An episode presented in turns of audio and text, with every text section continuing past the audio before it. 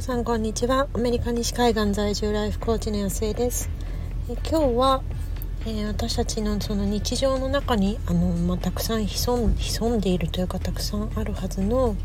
これが最後だったっていうふうにあの感じるような瞬間についてお話ししてみたいなっていうふうに思います。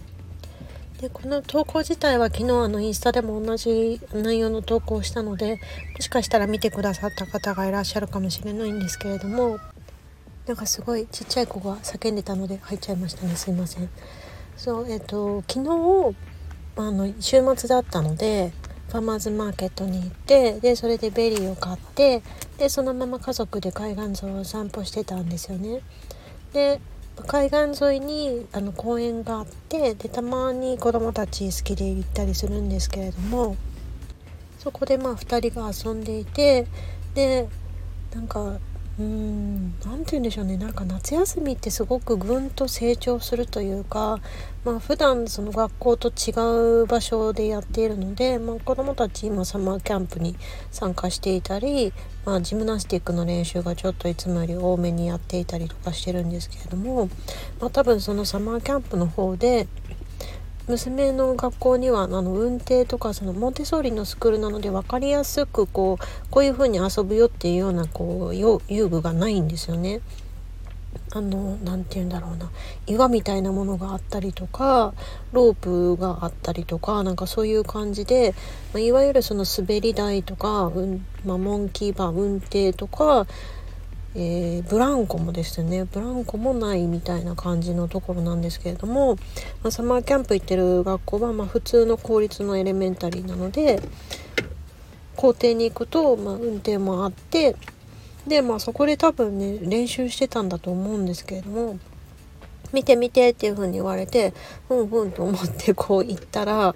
こうすっごい軽々とねそのモンキーバーをやってくれたんですよね。で確かに前までも、ま、すごく低い自分の足が届くところではやったりしてたんですけれどもでもやっぱりこう足が浮いてしまうとどうしてもこう距離感が分かんないじゃないですか。こう下を見ようとしても多分彼女だとまだちょっとこうこんなん言ったら怒られそうですけど幼児体験なのでお腹がポコッとしてて下を見ても多分見えないんですよね。で地面が見えない中でこう距離感もつかめずでまだまだこう向こうの方に行くべきところがあってしかもなんか行った後もこう降りようにもう自分の足はまだ届かないみたいなちょっと不安定な中でモンキーバーやってるのでちょっと怖くなってしまうのが、まあ、やっぱり下で支えててっていう風に言われたりとかで支えてなくてこう疲れてきてもう降りたいけど降りれないっていう状態になるとなんかギャーって叫ばれたりとかしててああもうなんかこんなんだったらもうちょっと大きくなってからやってくれたらいいのにとか思ってたんですけどもいつの間にかなんか普通にやってたんですよね。おおって思ってすごいなーっていう風に一瞬こう単純に喜びかけたんですけれどもあれちょっと待ってって思ってあもう私支えなくていいんだってもう私必要じゃないんだとまでは言わないけどあもう別に彼女は一人でできるんだなっていうふうにこうふっと思ったんですよね。で同じように、まあ、息子もその時まだちょっと公園の中で遊んでたんですけれども何て言うんでしょう普通にスイングをしてたあのブランコをしてたんですけれどもブランコが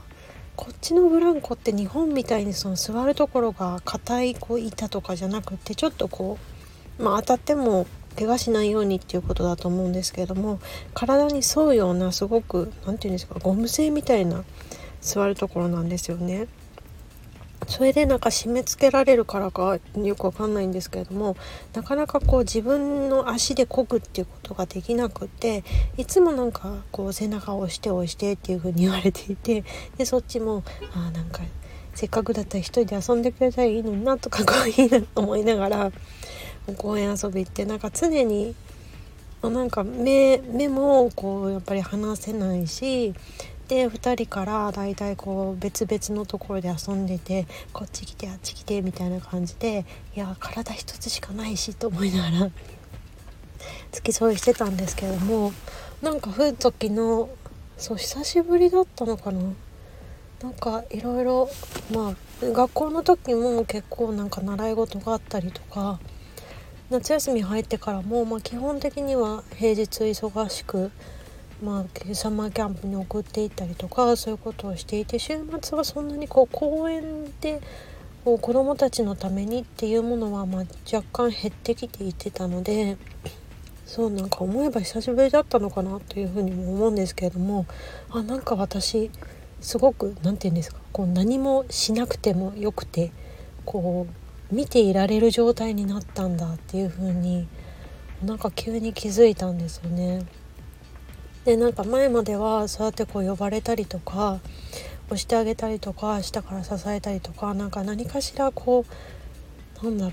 ういつもこう私の手が必要でもうなんかもっともっと自分たちでやってくれたらいいのになっていうふうに思っていたのになんかこう今度はないものねだれみたいな感じであもうなんか必要とされてない必要とされてないというかなんかあ自分たちでもできるんだなっていうふうに思ってで以前なんか先輩のママさんたちから言われてたようなそのうちあっという間にあの自分たちだけでこうできるようになるからっていうふうに言われてたのが、まあ、幼児期と比べたらもちろんなんかそういう状態ではあったんですけどもなんかまたさらに一歩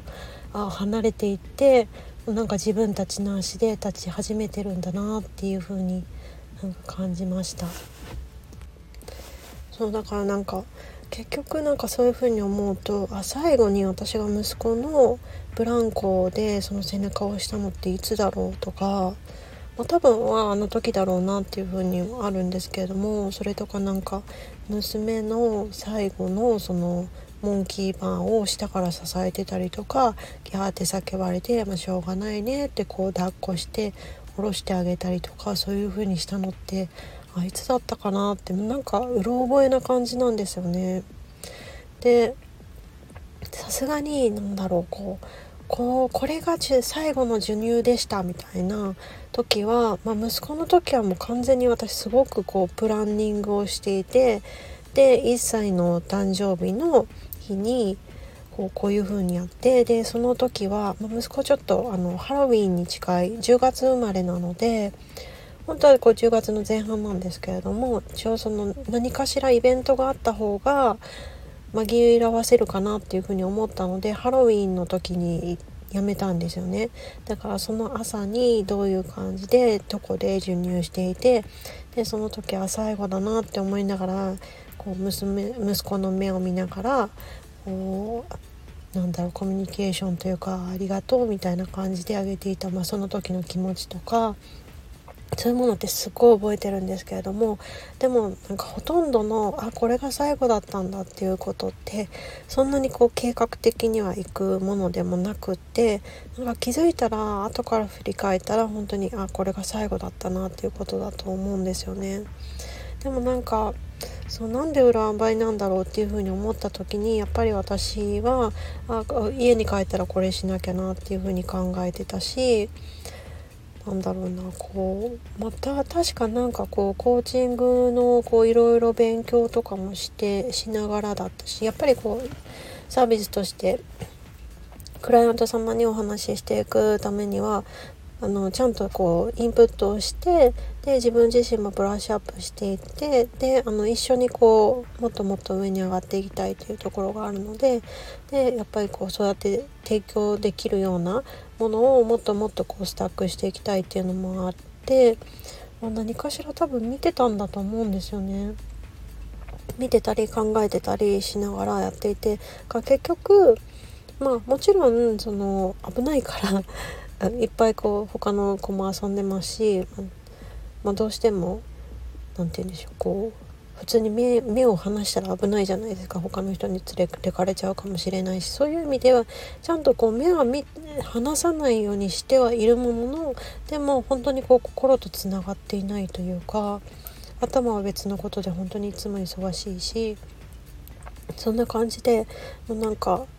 こう今ここにいるっていうのが本当にこう意識してよっぽど意識してないと難しいんだろうなっていう風に感じています。でなんか子育てとかだったらもうすごく分かりやすいじゃないですか。あ前まではモンキーバーできなかったけどもうできるようになってたのね。じゃあ支えてあげれる？そんな期間はあれが最後だったんだっていう風にこう気づくことができるけれどもでも私たち自身のことってなんかこう緩やかにこう変化しているっていうのもあるしもうなんかこう成長を前提としてないっていうところもあったりするからあなんか結局最後あそこに行ったのは最後だったんだとかあれをしたのは結局はあの時が最後だったんだっていうことって本当にこう日常の中で溢れてると思うんですよね。でもなんかどこかであまた今度やればいいからとか、まあ、次に来た時にこうしようとかなんか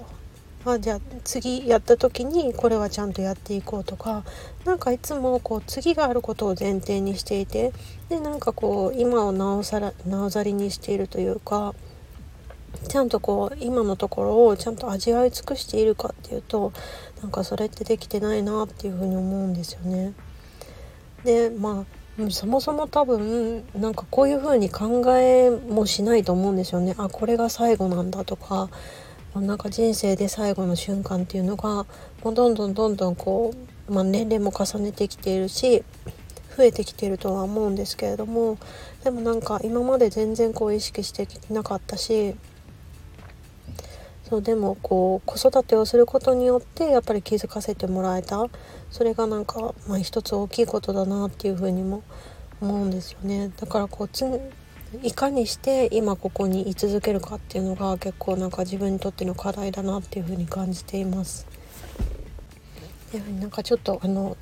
ずれてきてしまったんで本題に戻っていこうと思うんですけれどもじゃあどうしたらその今ここにもっと集中できるかっていう風になるとやっぱりなんかああれやあれやらなきゃこれやらなきゃとかなんかそういうふうに思ってしまうのってやった方がいいっていうふうに思ってることをやってないからがやっぱり一番大きいんですよね。まあ、もちろんその根本的なところで本当にこう自分がやりたいのは何なのかとかそういうところの本質を見つけ見つめていくっていうのはもちろんなんですけれどもでもあやった方がああれやらなきゃこれやらなきゃとかなんかそういうふうに思ってるってことは自分がちゃんとやるべきだっていうふうに思ってることをやってないっていうことなのでそれをやっぱりこう頭に浮かんできた時にこうちゃんとやっておく。でそうするとそれを覚えておこうっていう風な労力も無駄あの必要なくなる。るしもう本当にこう今のところに集中できるっていうことがあるはずなんですよね。でもなんかこうついついまあ後でいいやとか 全全部そうですよね私さっきからなんかそればっかり言ってる気がするんですけどさ後でいいやとかなんかそういうふうに思ってしまうからだからいかにその後回しにせずにあのやっていけるかっていうところがやっぱり大事になってくるんだろうなっていうふうに思っています。